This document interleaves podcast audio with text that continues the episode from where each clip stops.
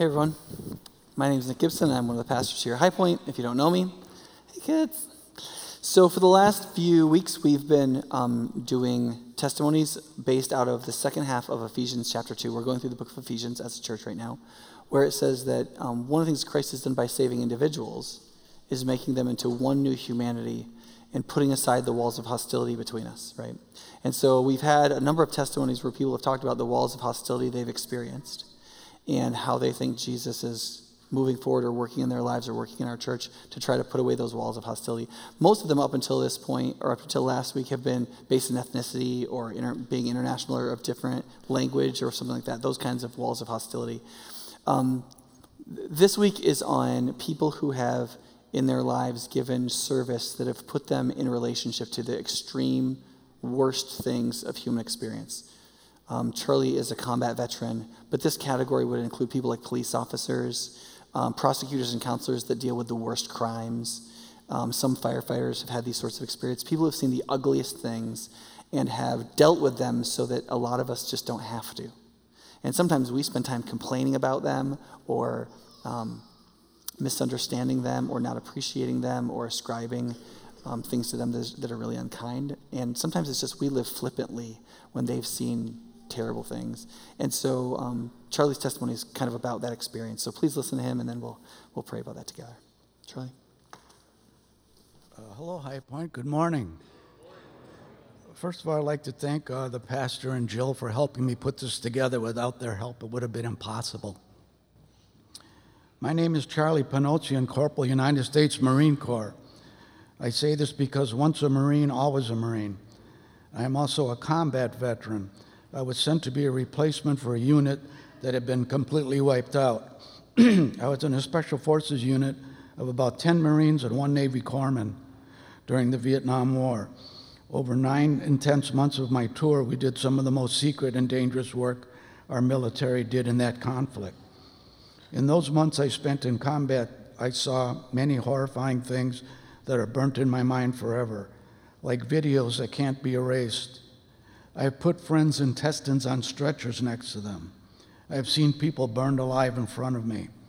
I have performed tracheotomies with rusty bayonets and a pen on men who had no face left to aid an airway. I have had brain matter on my boots, and I've seen good men go insane from the stress.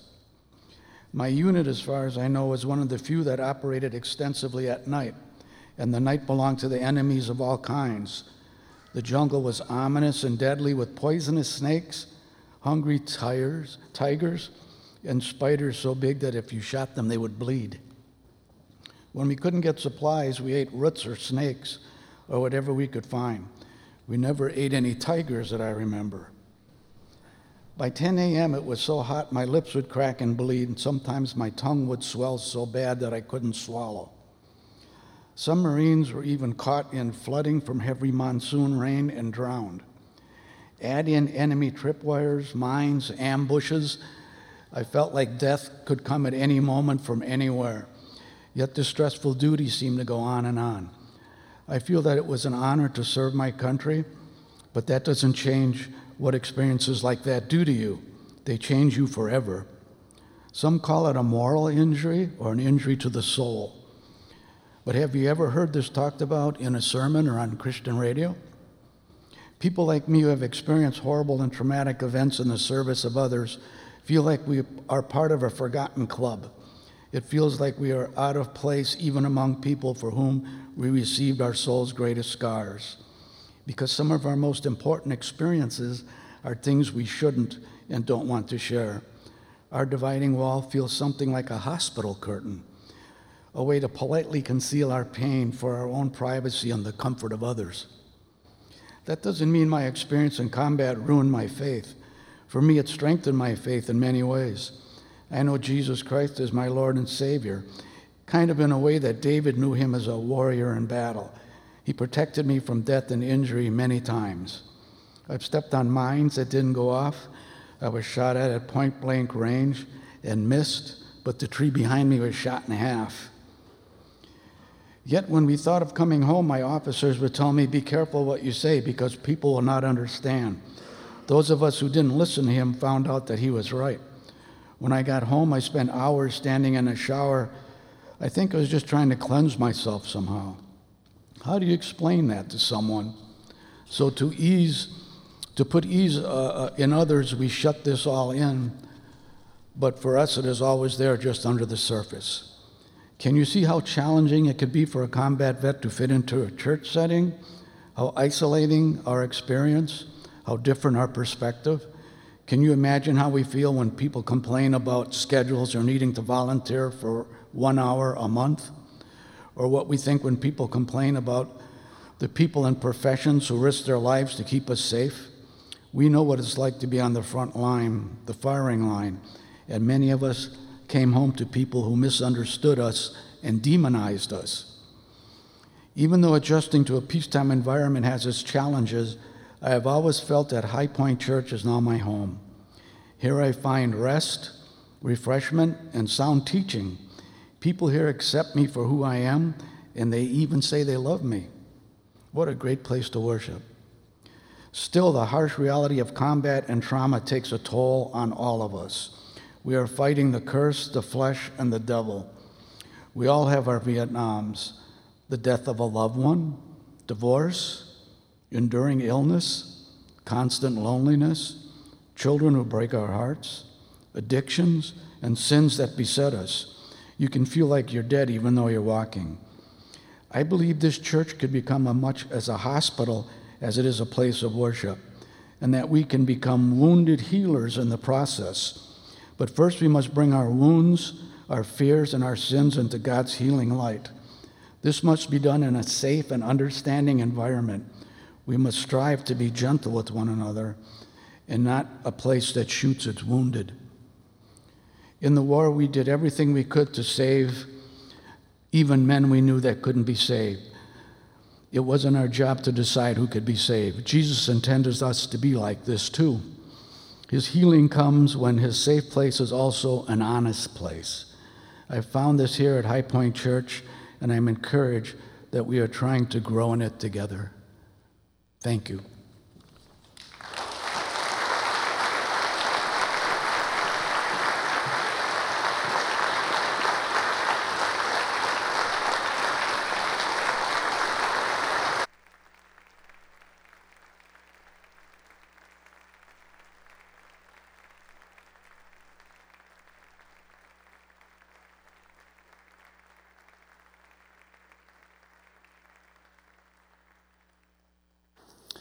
Um, for those of you who may be in those kind of helping professions or be a combat veteran yourself, Charlie actually has some training in ministry and is a very open person. You do have to speak up for him to hear you, but he's a really loving guy. You might choose to saddle up to him and talk with him if these are some of the same struggles that you have too. Let's pray together. Lord God, we want to be a place where people from every experience who've been shaped by every human hurt and difficulty and work and service and duty can be fully embraced in the family of God, can be loved, can not experience a dividing wall of hostility, even, even if it's a dividing wall that's like a hospital curtain. It's just, it's just there for politeness, but it still divides and allows and keeps people from each other. God, we pray that you would make us a people in a place who realize that people fight great battles, and some people have to face the worst, most ugly, the darkest, the most disgusting things in human life. And many of them do it out of love for us, out of a deep sense of moral duty. And so, Father, we pray that you would help us to not be flippant in how we respond to people who are in the military, who are in the, the dangerous helping professions like firefighters and police officers. Even as we strive for things like racial reconciliation and racial equality, help us to do it in a way that encourages people into the noble helping professions that um, respects and honors people who face the worst of humanity to keep us safe. Help us to do it in a way that, that both groups feel heard and loved and cared for and supported so that we really can become one new humanity out of the two. We pray that, that this place, we can't fix our city, but we, God, please help us to take responsibility that this place would first be a place where you are making one new humanity out of all people not just ethnicities and races and languages and sexes, but also people of extremely different experiences, and especially even very painful ones. We pray in Jesus' name. Amen. Good morning, High Point. You may be seated. Thank you, worship team.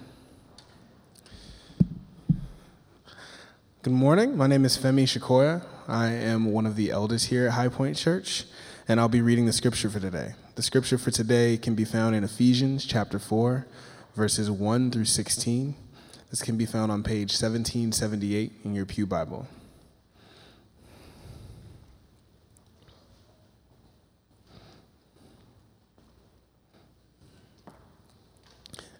Ephesians chapter 4, starting from verse 1. As a prisoner for the Lord, then, I urge you to live a life worthy of the calling you have received. Be completely humble and gentle. Be patient, bearing with one another in love.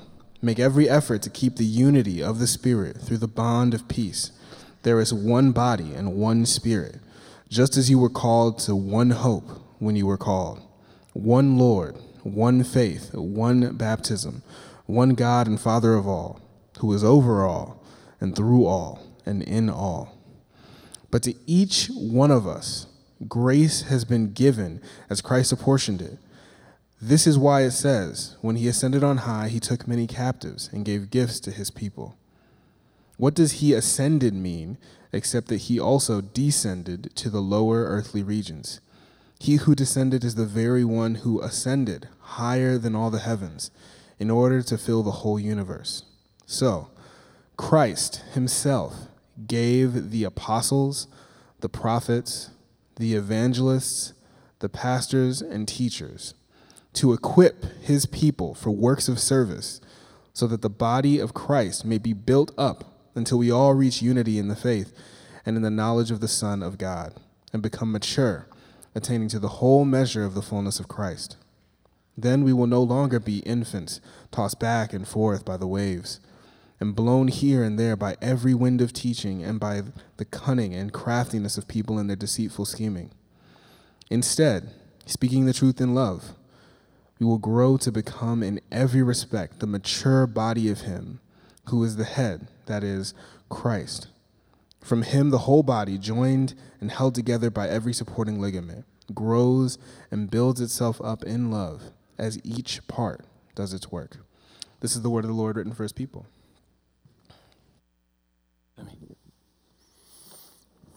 Everyone.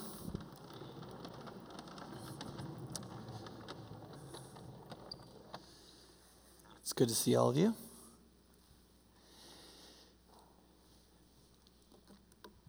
One of the sayings that we have in my household is I don't do for kids what they can do for themselves.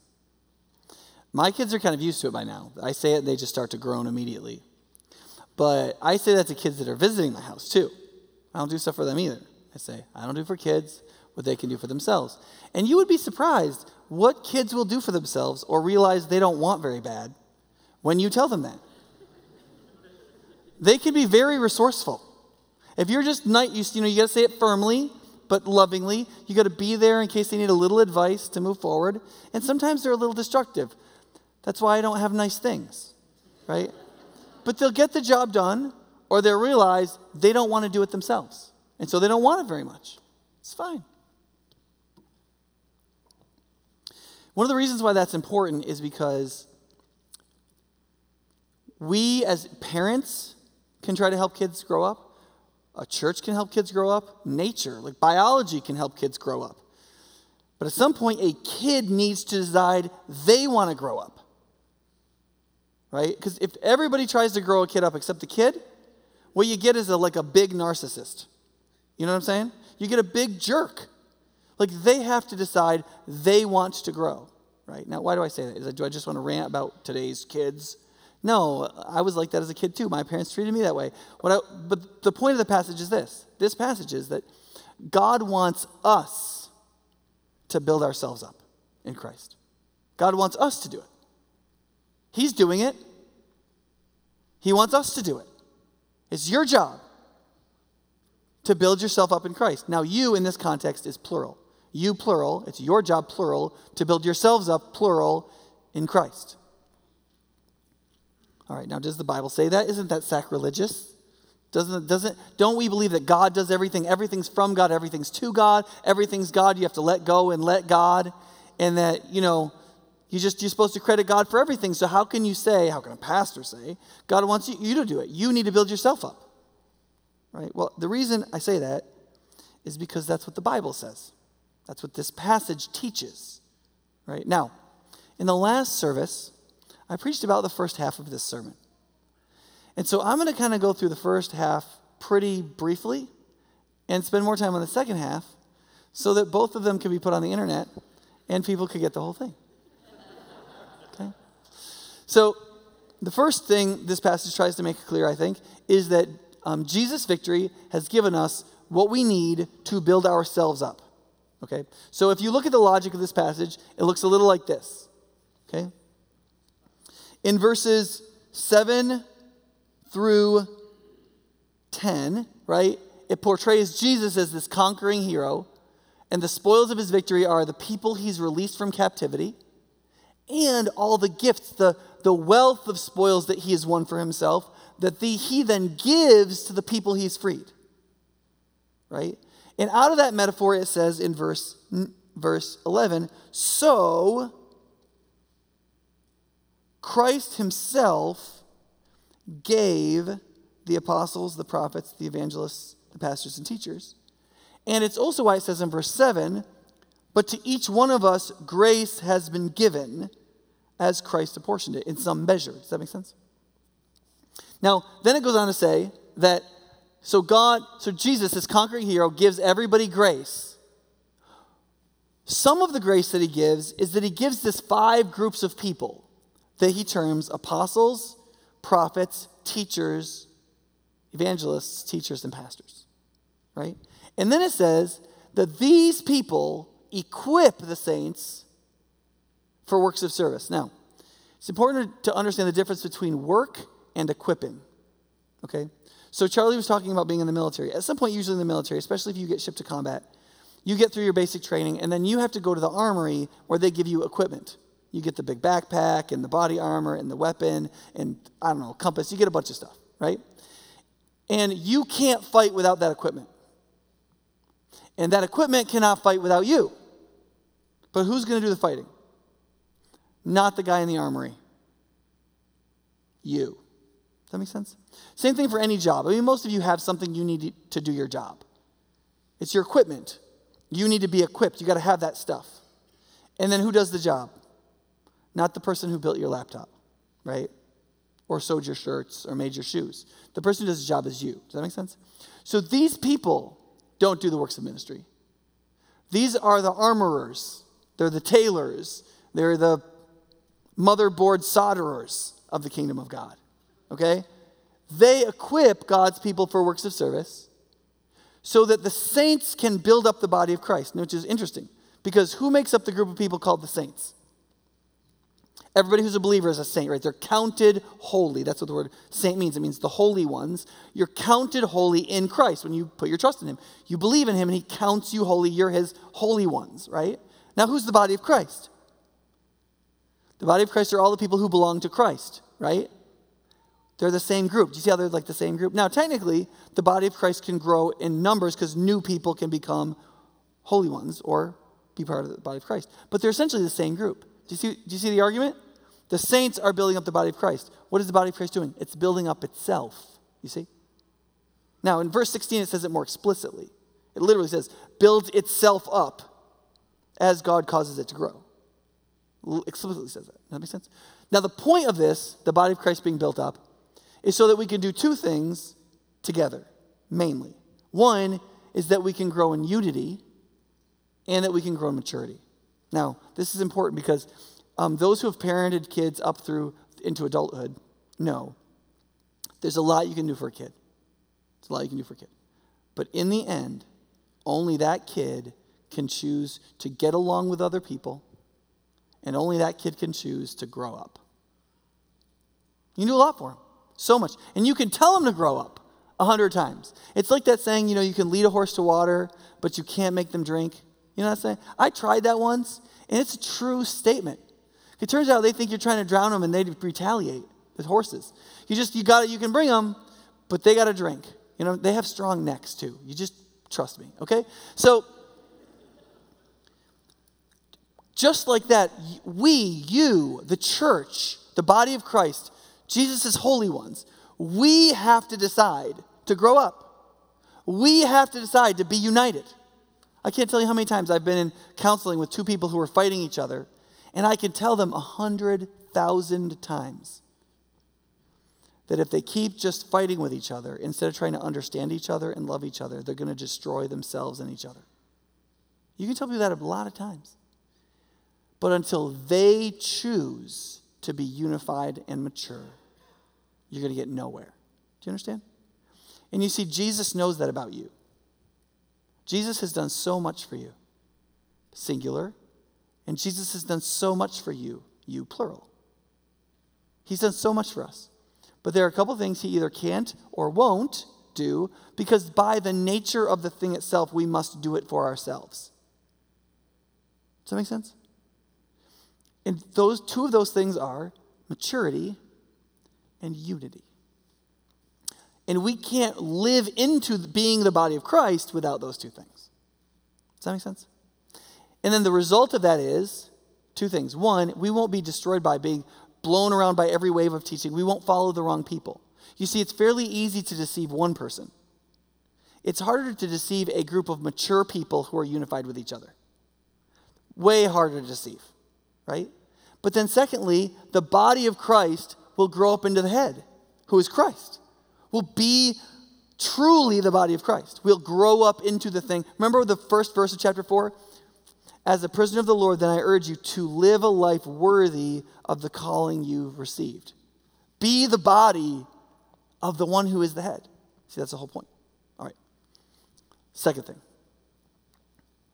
Jesus has given leaders to equip the saints. So, one of the ways Jesus has intended to build up the body of Christ is by giving it a certain group of leaders with certain kinds of graces in order to build up the church. Now, on one level, the leaders are just used as an example of the grace God gives to everyone. So in verse 7, he says, right, each one of us, but to each one, grace has been given as Christ apportioned it.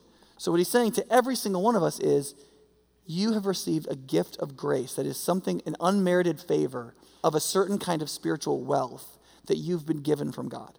In 1 Corinthians, Paul calls it a spiritual gift. But either language works. It's a certain kind of spiritual wealth. Part of the plunder of his destruction of the kingdom of hell, he's given to you. And you are the steward over that wealth who is now free. What are you going to do with it? Right? And then he says there's these people apostles, prophets, evangelists, pastors, and teachers. Now, a lot of people would recognize those people are spiritually gifted, right? So, for example, some of you might be here and you might think, you've been coming to High Point for a while, you've seen me do the, the preaching thing, and you might be like, you know, well, Nick is spiritually gifted. God has given Nick a gift, right? And if you come here, you should probably think that since you're receiving a lot of your spiritual teaching from me.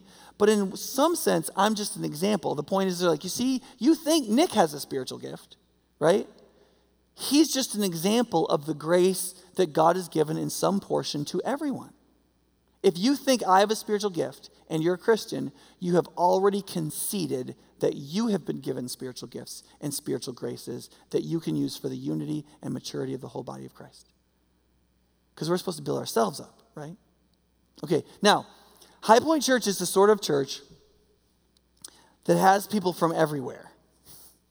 We're sort of like this vaguely Bible churchy, loves Jesus, but we're not like a denominational church with very specific things. So we basically get refugees from everywhere. Okay, so we get we get people who were secular or un- non-believing, and we get people who were Roman Catholic and didn't like something about that, or really charismatic, or like fundamentalist Bible church, or like something Baptist where you couldn't wear pants, and like all kinds of different people. Or you know they just moved here and they just come here, and so people have all kinds of different ideas about how Jesus has set up the church, right? And how these five groups of people like fit into it, right? So we have some people who are like from Charismaticville, where like the five-fold ministry, these five offices are like everything in the church. And like you are a better pastor if you are more of these five things. Like it's literally called the five-fold ministry. And really good pastors, like super pastors, function in all five. Right? Like it's Like, I've literally said, you know, you should, I've heard people say to me, you should come to our church because our pastor functions in the whole fivefold ministry, which is pretty impressive. And like, it's not like that can't happen, right? It's not, God can give as many gifts to one person as they want, as he wants. And if he wants to give all five, he can. And if he wants to make that person a pastor, why not? Surely, I'm sure there are churches that have pastors, that are apostles and prophets and evangelists and pastors and teachers. You just don't go to one. right? But the point of this passage is partly the diversity of it. God gives Jesus Christ, the conquering hero, gives the apostles to the church. And he gives the prophets to the church. And he gives the evangelists to the church. And he gives the pastors to the church. And he gives the teachers to the church to equip them to build themselves up. The assumption in the passage is that they're all a different group of people. And they're all, they're all gifts. They're all different gifts to the church. They're all, they are the group of people who mainly function with the grace of equipping. Does that make sense? They're often fairly impractical people. I mean, if you get to know pastors who are like really good teachers, oh, prophets are great too. People who are like really good prophets or apostles, like people who like start stuff, they're like super visionary, but they can't tie their shoes, you know, and you're like, they can't make tea, you know, it's just too hard to cook that stuff. They're just, I mean, they tend to be like they have these great ideas, they have all this stuff going on in their minds, and they're super visionary, and they can be inspiring and teaching and helping and clarifying, but like, they, have a tough time with their lawnmower. You know what I mean? My, my, one of my pastors, Doug Pennington, had a professor at seminary, and his car wasn't working. And Doug was from a really mechanic, blue collar background, and he asked him to come help him with the car. And he, he went and he like checked a bunch of stuff, and he finally turned to the professor. He said, "Is there gas in this?" The guy run, out, he'd run out of gas. It hadn't occurred to him that the reason his car didn't work, but he was one of those brilliant New Testament professors he'd ever studied with, right? Am I make, just making excuses for myself? Okay. We got one yes. Okay, good.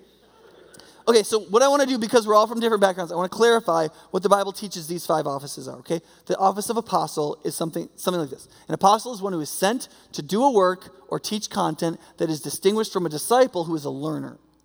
The New Testament has the apostles and then other references to apostles. Okay, so the word apostle in English is just the is just taking the Greek word apostolos and turning it into like English letters and making it an English word. It's called that's called transliteration. You just write out the words in your language and you just make it a word in your language. So an, an apostolos or an apostle is somebody who is sent, which is the opposite of an akolutheo or a disciple, somebody who follows. So those who follow, and then there's those who sent. So when Jesus got all his disciples together, his akolutheos, his followers together, and he designated 12 of them apostles, that is, these 12 were the ones he was going to send out of the ones who followed. Does that make sense? And so in the Bible, there is a group of the apostles, the apostles, the 12, right? That is a non expanding group of people, right? Because not only are they sent ones, but they are distinguished in that they walked with Jesus the full time and they saw him in his death and resurrection. They are personally eyewitnesses of the events of our redemption. And so we receive their writings as the Word of God written, as fully trustworthy. And we receive them, therefore, as Scripture, right? The writings that we follow and trust authoritatively. However, the Word doesn't simply just mean that. It means somebody who is sent for a purpose, who brings a message. So, for example, in the end of Romans, he says, Greet Andronicus and Junia, who is almost certainly a woman, my relatives who have been in prison with me. We don't know if they're literally his relatives or if they're like, because they were in prison together, their family. It's, it's not, it's, it's, we're not sure. Okay. They are outstanding among the apostles and were in Christ before I was. Right? So these two people who are clearly not part of the 12 are apostles. Now, also, in 1 Corinthians 9, he says, Even though I may not be an apostle to others, surely I am to you, for you are the seal of my apostleship in the Lord. Do you see the argument he's making? The Corinthian church that was not created by one of the 12 apostles, right? The apostle Paul went there. He's not one of the original 12. And so he started the Corinthian church. And then he left and sent other people, right? And they taught them. And they liked them better. They were better speakers. They were cooler. I don't know what they were, okay? And so the apostle Paul goes back to them and they're a little resistant to his leadership. They're like, well, maybe you're not a real apostle. Now, what the apostle Paul does not argue is listen, I saw Jesus. Because he could have said that. He could have said, listen, Jesus knocked me off my horse. He blinded my eyes. He told me to follow him. He said he was going to send me to the Gentiles. He commissioned me to be an apostle. I'm an apostle. That's not his argument. He says, listen, the mark and seal of an apostle is that they start something new spiritually. They go out to, preach Jesus, and people believe, and they start a new work. So he's like, the fact that you exist is proof I'm an apostle. How can you say I'm not an apostle when your existence is literally proof that I'm an apostle? That's his argument, which means this an apostle is somebody who is sent out to take the message somewhere else and who starts a new work. So, what we call them now is missionaries, usually. People who go on a mission to take the gospel in a place that's not already rooted to do a new work. Sometimes we call them church planters too, right? People go out and they start a new work, right? They go by faith, they don't already have a bunch of people supporting them. They may leave all the comforts of home, and it's it's first in this list because it's a big deal. It's a huge sacrifice. In 1 Corinthians 4 9, Paul says, Listen, I feel like sometimes God has like put us on this procession of where we're like, we've been conquered and beaten into submission and dragged behind some conquering hero. Like, that's what it feels like to be an apostle, okay? It is not fun. He's like, but I do it because I love you. I do it because it must be done. I do it because Jesus must be known. And so in the church, there should be a great celebration of people who God has moved and led and inspired to do this kind of work. Okay. The second is prophets, and um, a simple definition I can give you for this is a prophet is somebody who speaks the words that God leads. I like to use the word intuitionally into the immediate moment that can be distinguished from teaching, which is the stewardship and reapplication of previous knowledge that you work out through deliberation. Okay, so like human beings have like sort of two faculties of how they think. Okay? Some psychologists said fast thinking and slow thinking. There's like the, I kind of know it intuitionally right now. I don't even know exactly how I know it, but I know I know it, and I know I know it. I think it's right. And then there's the sort of like you think through something. You're like, well, if this is true and that's true, and I verify this and this is right, then this is right. Deliberation is when God speaks through deliberation, we call that gift teaching. Right? God is working in somebody who's working through things and they come up with something to say or to teach on the basis of that, right? We, that's, that's how I experience it. I, I, I think I have the gift of teaching, right? Some people will feel like God is saying something in the present through them in the moment that they're supposed to say and that they're supposed to share with people to build them up and to help them. That's called the gift of prophecy. Now, listen, there are a number of these intuitional kinds of supernaturalish, sort of weird gifts that are in the Bible. Speaking in tongues, like literally being able to speak in another language for prayer or to build people up. Um, discerning of spirits, knowing like intuitionally immediately if something is good or evil, or if there's angelic or demonic involvement in it. Um, word of knowledge, just knowing stuff you're not supposed to know and being able to tell people so that they know God is present so that you can encourage them and help them. And prophecy is another one, knowing what should be foretold to other people. Now, some people believe that that was something that just kicked the church off and then stopped when the Bible was fully put together because we didn't need it anymore. Okay? That view is called cessationism. That view is wrong. Okay?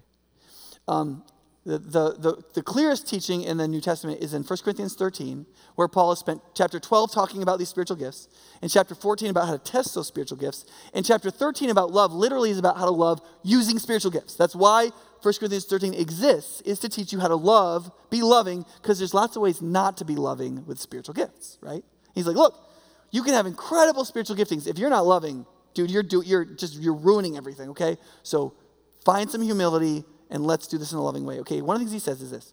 He says that these gifts, he says, right now, our experience of God is like seeing in a dim mirror. Like mirrors in the ancient world were polished metal, they weren't glass. So like you could kind of see what you looked like, but you, it wasn't super great. Right? He said, we, we now we see like in a mirror dimly. Then we will see face to face. Right? Right now we know in part and we prophesy in part, but then we'll know fully, even as right now we're fully known. Right now, listen. The Bible is fantastic, okay?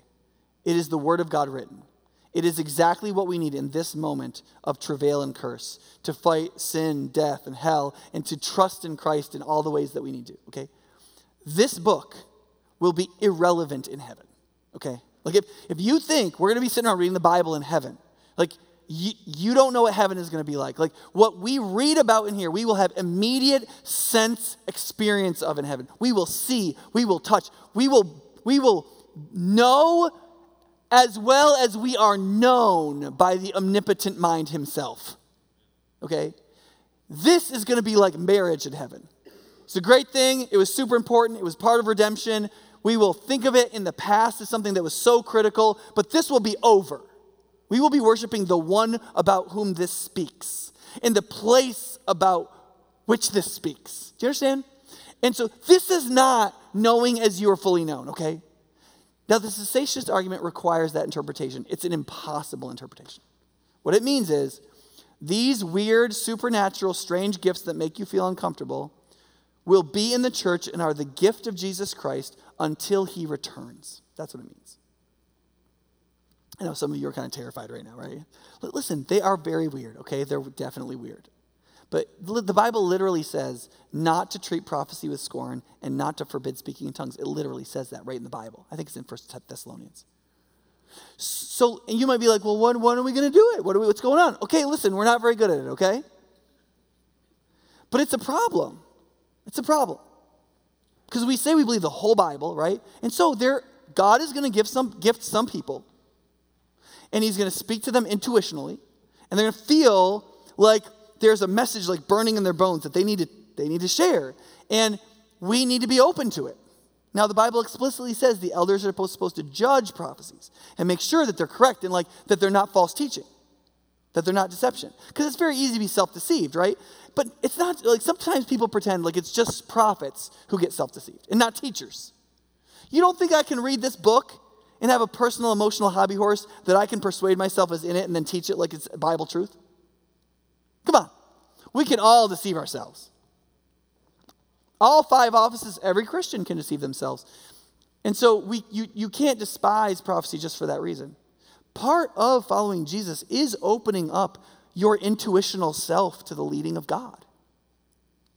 That's part, part of what it means to keep in step with the Spirit, to be open emotionally and intuitionally to what God would want you to do, right? And prophecy works within that realm.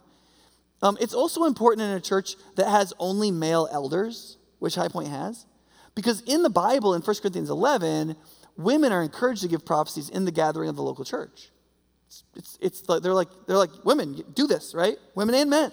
And so if you have a church where there's no place for people to share these intuitional messages from the Lord, judged by the elders, and you have male elders, and elders do all the preaching, who never talks?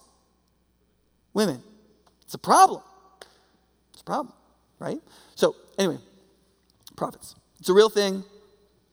If you think you have that gift, we have people who could talk with you about developing it. We should be open to it. It's not ended. But listen, there's a lot of wackiness. Okay, there is. That's true. There's a lot of speaking in tongues wackiness and discerning spirits wackiness and prophecy wackiness. But listen, there's a lot of teaching wackiness and pastor wackiness. There's all kinds of wackiness. So we have to be discerning and mature and unified to receive this equipping and for it to build us up. Okay. Oh, sorry. Evangelist is somebody who is gifted and trained and specializes in preaching the gospel and sharing the gospel with others. Now, um, that you might feel like, oh, phew, there's somebody to do evangelism. Thank God. Okay. Now remember, these are the equipping offices. What is that evangelist supposed to be doing? Teaching evangelism. There's, that person with that gift is supposed to be training the whole church how to do evangelism so that we can do it, right? Because no evangelist can access very many people. Cultures try to clamp down and eliminate the places where you can share about Jesus. The only way large groups of people can really learn about Jesus is if every individual person is openly and will, open and willing to share and growing themselves able to like reason with people and share the hope that's within them. Does that make sense? And so evangelists do evangelism, but they're also really there to equip us for evangelism. The fact that they exist means we're supposed to do evangelism, but it doesn't mean we're not supposed to do evangelism. And when churches don't embrace those people, churches are always poor at evangelism. If you don't let these people annoy you, you will do the other stuff. Everybody wants to be shepherded. Everybody wants somebody to care about them. Oh, Pastor, thank you for calling me. That's so nice, right? But it's people like, you know, Mike and Vince are probably the people on staff that have the strongest direct gifts of evangelism. They annoy the heck out of me because I'm a teacher. Like, I want to read and, like, be in my office. And, and they're like, we need to go tell people about Jesus. And I'm like, oh, you're so right. Oh. You need people to, like, annoy you with their gifts. Otherwise, you just become narrow. And then when you become narrow, everybody else is a caricature. So what don't you have? Unity. And when you don't have unity, where do these people with these gifts go? To other places. And then what don't you have? Them there to equip you. And so who becomes spiritually impoverished? You do. Right? We don't embrace people with the gift of prophecy very well. So where do you think they go to church? Not here.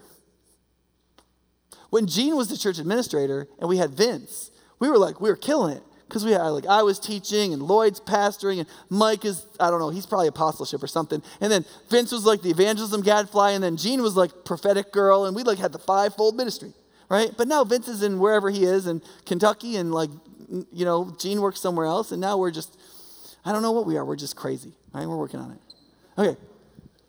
Pastors and teachers, that might be one category, might be two. We won't get into the Greek syntax of that. Pastor just means shepherd. They shepherd people in the right direction. But why is pastor there? In order to what? Equip people to pastor, right? So, in, in some way, do you know who does that? Erin Hesse. That's her big job. Small group leader, director. Teaching people how to lead small groups. That's kind of what she's doing. She's trying to help us learn how to pastor each other. Sense? Even though she's not a, pastor, that's not her title. But she's one of our main equippers of pastoring. Right? Pastor Lloyd does this too. Works with the deacons and the elders, visits people, but his job is to train people to pastor people. So when like Lloyd sends somebody to visit you or comes or brings somebody to visit you, and you're like, you shouldn't be like, oh, I'm in this ugly robe in the hospital. No, it's his job. He's supposed to be equipping that other person. That's why they're there. That's why he had that person call you to equip them to learn how to care about other people. Does that make sense? Okay, we got to keep moving. Great. I'm going to skip that. So this is a complicated slide. It's worth thinking about why God would do this. Right? Why would God make this like five-fold ministry thing? What's the point of that? It's worth thinking about what, how those gifts work together. Now, the reason I have this slide that you can't read in time is because if you go to highpointchurch.org slash sermon notes, the, the PowerPoint or whatever this is is always there. And so you can go read this whole thing and argue about it in your small group. Okay. And this one too, but we're going to keep moving. Okay. No, literally, go to the internet. They're in there so you can go to the internet and read them and discuss them in your small group because I just can't go that in depth in the sermon. One of my views as to why the Apostle Paul talks about in this way is I actually believe that the reason why these five are mentioned is the main reason is because these are not local ministers. That the, these five groups of people who had this office of ministry in the church were itinerants. That is, they didn't stay in one location, but they traveled around to different churches equipping them right? So in the first century, right, if we were a church, we wouldn't have Lloyd or Mike or me or any of these people, right? What would happen is we'd have like this guy and that guy and that guy, they'd be the elders, and we'd just be the church. And there's and the elders are pastors, are bishops. That's just that's the biblical church government. And then what would happen? You'd be like, well, how do they get any better at doing ministry? Well, periodically, an apostle or an evangelist or a prophet or a teacher or a pastor would be sent to us, right? And they'd spend like a month with us and we'd have like tons of meetings. Like we'd be at people's houses. We'd stay up all night learning. That's, that's how it's done in China right now. I don't know if you know that. In China right now, that's how it's done. You have these little groups of people that uh, they don't have a pastor or anything. They just meet together. And then somebody will come who's a teacher or a or an apostle or something, and they'll come and they'll meet all night long for like three nights, all night long. They'll go to work. They'll stay up all night long learning about Jesus. And they'll be in this tiny little room and they'll teach as much of the Bible as they can teach in like three days or two days or one night. And then that person is gone. And then it's just you again, right? This thing we have going to like big church, pastor celebrity, blah, blah, that's not what this is talking about, right? Uh, now, we've tried to incorporate that in High Point Church as we've worked, right? We've tried to give a lot of money, as much as we can, to missions, to send out as many people with apostolic missions as we can, sending people to places where Christ is unknown, right? And then we receive them back, and they talk up here sometimes, and we celebrate them, and we encourage people to go into missions, and we encourage you to give to missions because we believe that the apostolic ministry should be non local. They, they need to go, right? And they need to come back and support us, right? And tell us what they're learning and, and help us grow and equip us. And the same thing for people with prophetic ministries, which we don't have anybody to send out because we're not great at that. But in the realm of teaching and pastoring, like, for example, Monona Oaks Church, like, we've been preaching in their pulpit for a few months, right? We've been going over there, and I've gone to other churches and preaches, preached. And if our church, I think, followed this model more, it would look less like I'm Mr. Fivefold Ministry. Listen, everyone, I'm going to move into prophet now and then apostle. It wouldn't feel that way. It would feel like I was gone more. That's what it would feel like. That's what it feel like. It feel like, like Lloyd's never here. Where's Lloyd? Where, Lloyd's never here. Well, he's been preaching in nine other churches and supporting them and training preachers and right. Where's Mike? Well, he's starting this ministry that's going to be in like seven counties and he's raising money from this place and that place to make the blah blah blah happen. Right? Where's Nick? Well, Nick's in India again with Manohar and they're traveling around preaching to blah blah blah blah. That's what it would look like to really live out this fivefold ministry. And it would look like you being ready to receive people working in these ministries to equip you because you believed the work was yours. That this is your church under Christ, that the ministry is your work to do, that we don't, like, experts are great seasoning, they're bad meals, okay? Well, I've never eaten one, um, literally, but just like, you don't need a lot of experts. It's our job to love each other. It's our job to serve each other. It's our job to care for each other. That's called being a human right? We don't need a lot of me yelling at you. What we need is a lot of us cooking for each other and loving each other and talking with each other and going places together and being there when we need each other. And then inviting new people into that. Does that make sense? All right. How are we doing? Okay. I'm still not doing very well. Okay.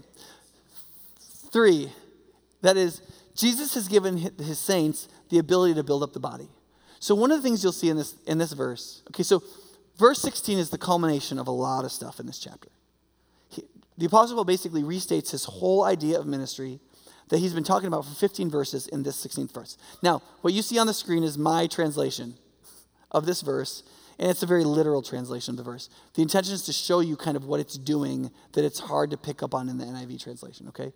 And that's this. It starts with, it says this, from whom, which is Christ, obviously in the context, the whole body being fitted and held together through every the most literal, literal translation is ligament of provision or joint of provision.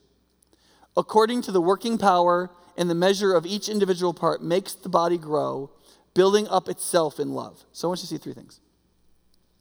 Who is making the body grow? Who's making the body grow? Who thinks, raise your hand if you think this is a trick question. Right? It is definitely a trick question. Okay. In the sense that the answer is all three things referred to. Right?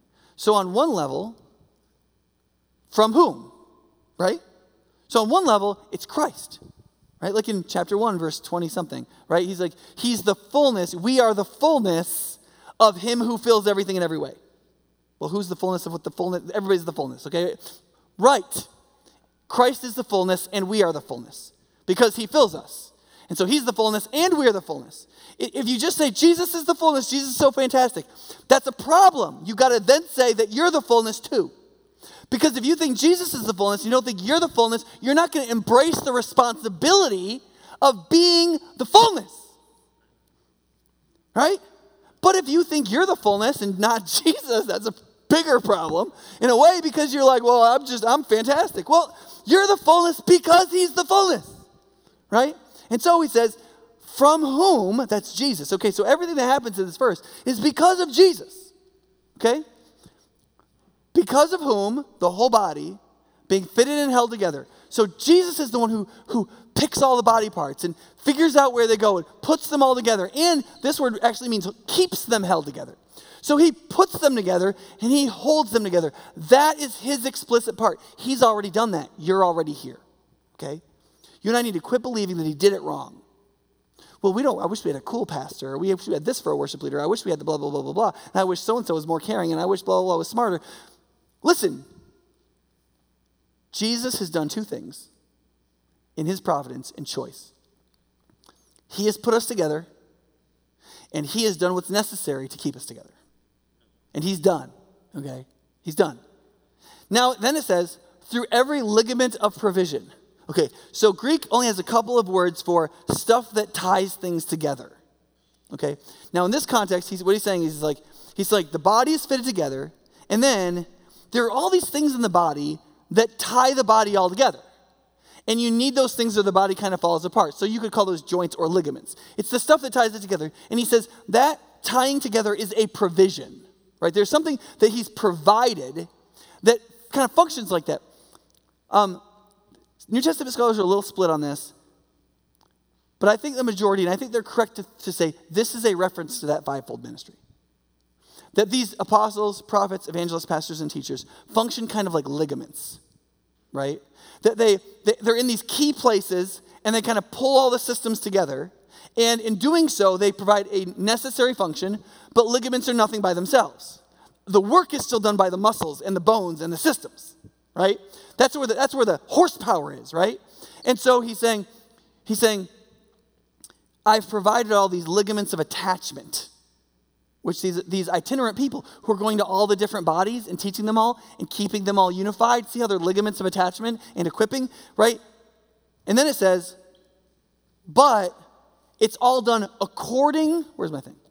It's all done according to the working power or the natural way something works in the measure, that is the amount that you were given, of each individual part. Okay, one of my pet peeves is when people pray and they say, God, please bless each and every person here. And it's not because that's a bad prayer. That annoys me because it's linguistically redundant and I'm pedantic. Right? Like I'm like, each, each and every is the same thing. If he blesses each person, literally by definition, he's to bless every person, right? It's just, it's built into each. So say each or say every, but just pick a word, right? And listen, if after hearing that you pray each and every in front of me just to annoy me, I deserve that, okay? it's totally fine. All right, but you, I want you to notice in Greek, each of these words have their own Greek word because the Apostle Paul is saying each and every. So apparently there's biblical warrant for it, right? So it says, in the measure of each individual part. It literally is like each one, every part. You see the point there? The point is he's saying every single one. He's overemphasizing that you are needed. I don't care what age you are. I don't care what you think the measure of your gift is. I don't think I don't care what you think you've done to disqualify yourself from the use of it. Like I, listen, I don't care what you're banking on to alleviate yourself of the spiritual destiny that God has given you. It does not it doesn't work. It's an excuse. It's not a reason because this is what he says, to the measure of each individual part but it's these individual parts that make the body grow, building up itself in love. So you see, the emphasis of the verse is who is doing this? Well, the emphasis of the verse is the body is building itself up. Do you see the point? Think about your body, right? You get hurt. So I smashed one of my toes a few months ago, and my my um, my toenail came off, and I was like, "Oh no, that's not good, right?" And I didn't really know how toenails grew back. I thought they'd kind of like grow from the back again, or I don't, maybe they'd reseal or something. If they don't, they fall off, and then your whole nail bed just like grows a whole new nail kind of all at once. It was my first experience with that. And I was like, I'm like Wolverine, baby. Like I'm regenerating. This is amazing. It like, and I I did not spend one lick of mental effort on that. I didn't I didn't meditate and be like, nail bed, nail bed, nail bed, like new nail, like right? And I don't, like right now, I'm not even thinking about trying to not go to the bathroom.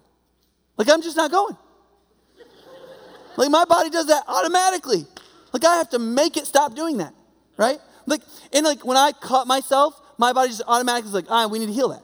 Like nothing is coming from the head consciously to say, breathe at this rate and heal that thing and make the circulation go and make the lungs breathe. And do, like all that stuff just happens. Does that make sense? But in my mind, so to speak, my head does tell my body to do a lot of things. Does that make sense? Do you see where this metaphor is going? It's actually pretty close to the spiritual reality. There are a lot of directions we get from the head, a lot of actions we do with our physical power based on what our mind is telling us to do. But, but the unity and the maturity of our body is all working on its own. It's all being built up by itself. the body itself grows in and with itself. Right? And so that's a really important thing for us to understand. Because it's very, it's very easy if you believe very strongly in God and you believe very strongly in His Word, you believe very strongly in the reality of His Spirit, to think about spiritual things in what you could call like a monocausal way, just like there's one cause. And so you'll say things like, well, God, did God do that? Or when you pray, you'll just say, God, please do this. Right? And, and that works in certain very limited situations, right? So, like if you have a physical ailment or something, and you and I pray for you and you receive healing, right? And you would be like, God did that. God did that. Yes, yes. But you had to come to church and you had to present yourself for prayer, and I prayed for you, and then God healed you. So, even in some of the most direct ways in which God works, there's still multiple causes. And God, see, like we are scientific people, right? We live in, now you might not be like, think of yourself that way, but we live in a scientific age. We want to we want to erase all the possible variables. We want to look at a very simple process. Well, this caused this, caused this, right? Like, listen to any news show. They think they can talk like that. They're like, well, the reason the economy is like this is because blah, blah, blah in 1982 was the blah, blah, blah, blah, blah. They don't, they don't freaking know. They have no idea. They have no idea. These th- things like economies and bodies and consciousness are so multi-causal. They have so many reasons why they work the way they do. You have, like you can tell a story about how this leads to this leads to this, and it's a nice story, and it might sell on like cable news. It's not true. You're, leaving out 170 causes. And God made the world that way. Okay? You believe in a God who made a world in which most of the interesting things and important things have a bazillion different causes, and you can't isolate all the causes. It's one of the reasons why you have to obey God and you can't make up your religion for yourself. Right? Like people all the time are like, well, I just, I'm going to believe this stuff I think is true, and I'm not going to. Like, great, except the world is infinitely complicated and you're really not that smart. And so, like, God can t- see, you can be a literal infinite genius if you will do what an infinite genius tells you to do in an infinitely complicated situation.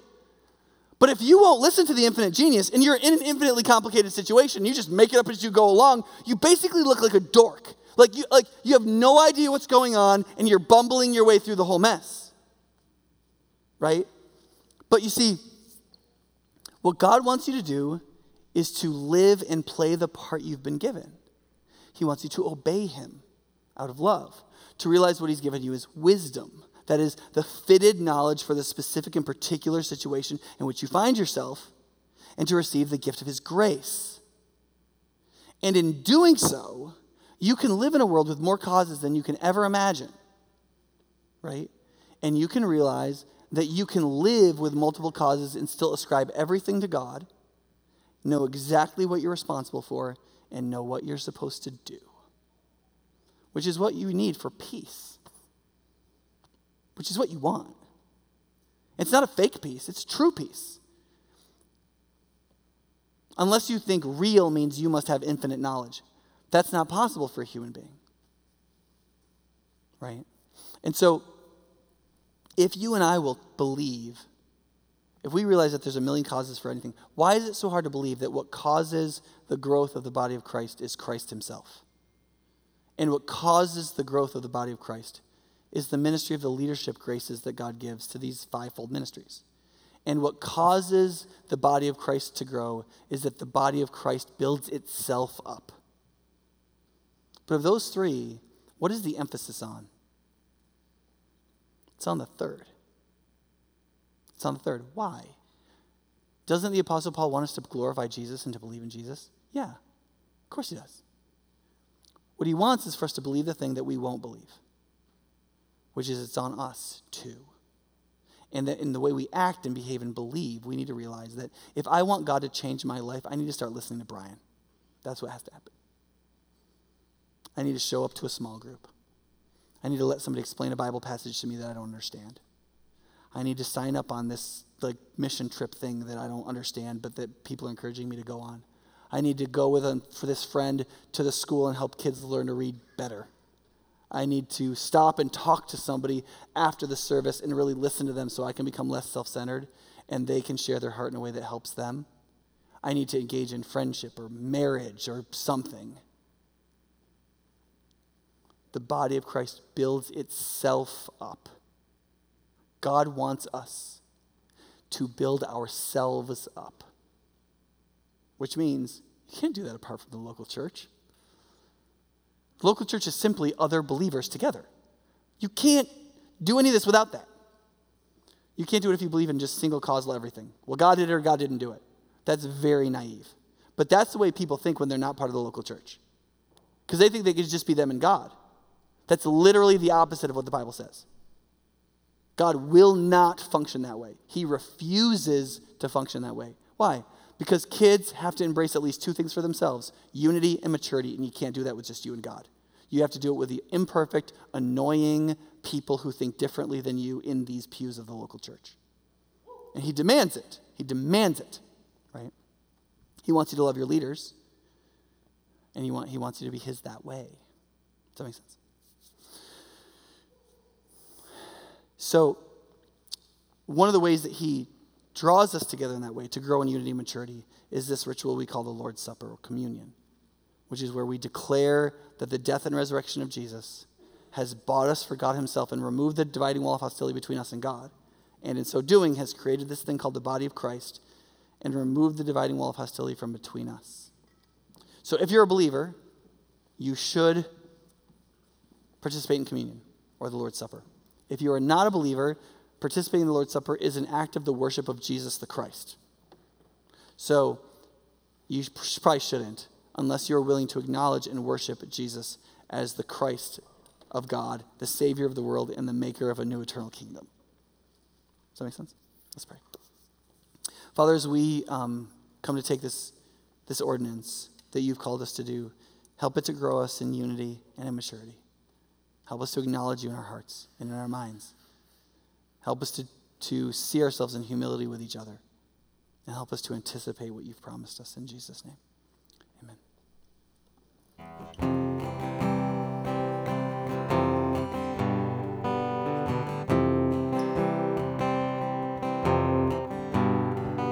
In Christ alone, my hope is found. He is my light, my strength, my song. This cornerstone, this solid ground, firm through the fiercest